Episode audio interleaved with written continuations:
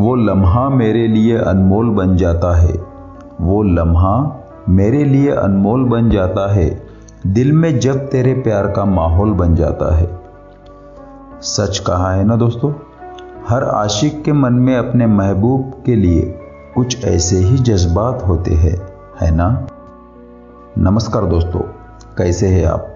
मैं हूँ आपका दोस्त मिलिन और शायरी सुकून डॉट कॉम पर मैं आज फिर एक बार आपके लिए नायाब शायरियों की पेशकश लेकर आया हूँ। मुझे यकीन है कि आपको हमारी पहली पेशकश बहुत पसंद आई होगी। तो चलिए, बढ़ते हैं इसी तरह की दूसरी पेशकश की ओर। अर्ज़ करता हूँ कि हमारी मुलाकात का ये लम्हा इसी पल यही थम जाए।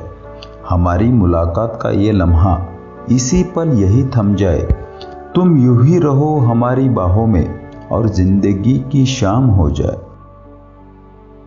सचमुच, बड़ी ही खूबसूरत शायरी लिखी है हमारी आला दर्जे की शायरा, सुश्री वृशाली मैम इन्होंने।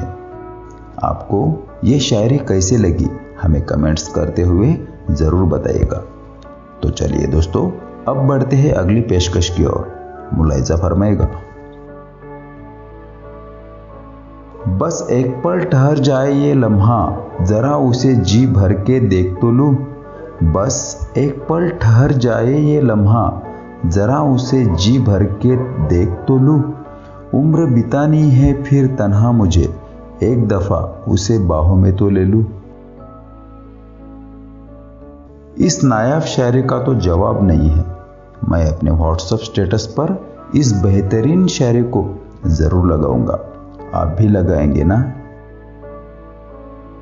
तो चलिए, इसी बीच हमारी अगली शायरी की ओर बढ़ते हैं। अर्ज़ फरमाना चाहता हूँ कि लम्हा लम्हा गिन के खुद को तड़पा रहा हूँ। लम्हा लम्हा गिन के खुद को तड़पा रहा हूँ। तुम्हारी यादों में अब मैं खोए जा रहा हूँ। दोस्तों, अपनी दिलरुबा के बिना आशिक का दिल एक पल भी नहीं लगता है। उसी तड़पन को वो जैसे शायरी में बया कर रहा है।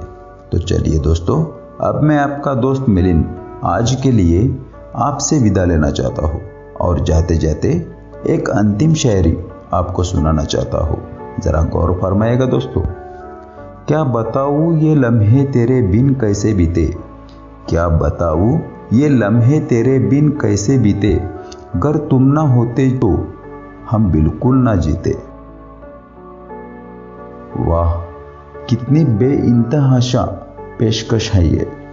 दोस्तों, अगर आपको और भी ऐसी ही नायाब शायरियाँ सुननी है तो आप इस पोस्ट के नीचे दिए गए शायरी सुकून डॉट कॉम की लिंक्स पर ज़रूर क्लिक करें।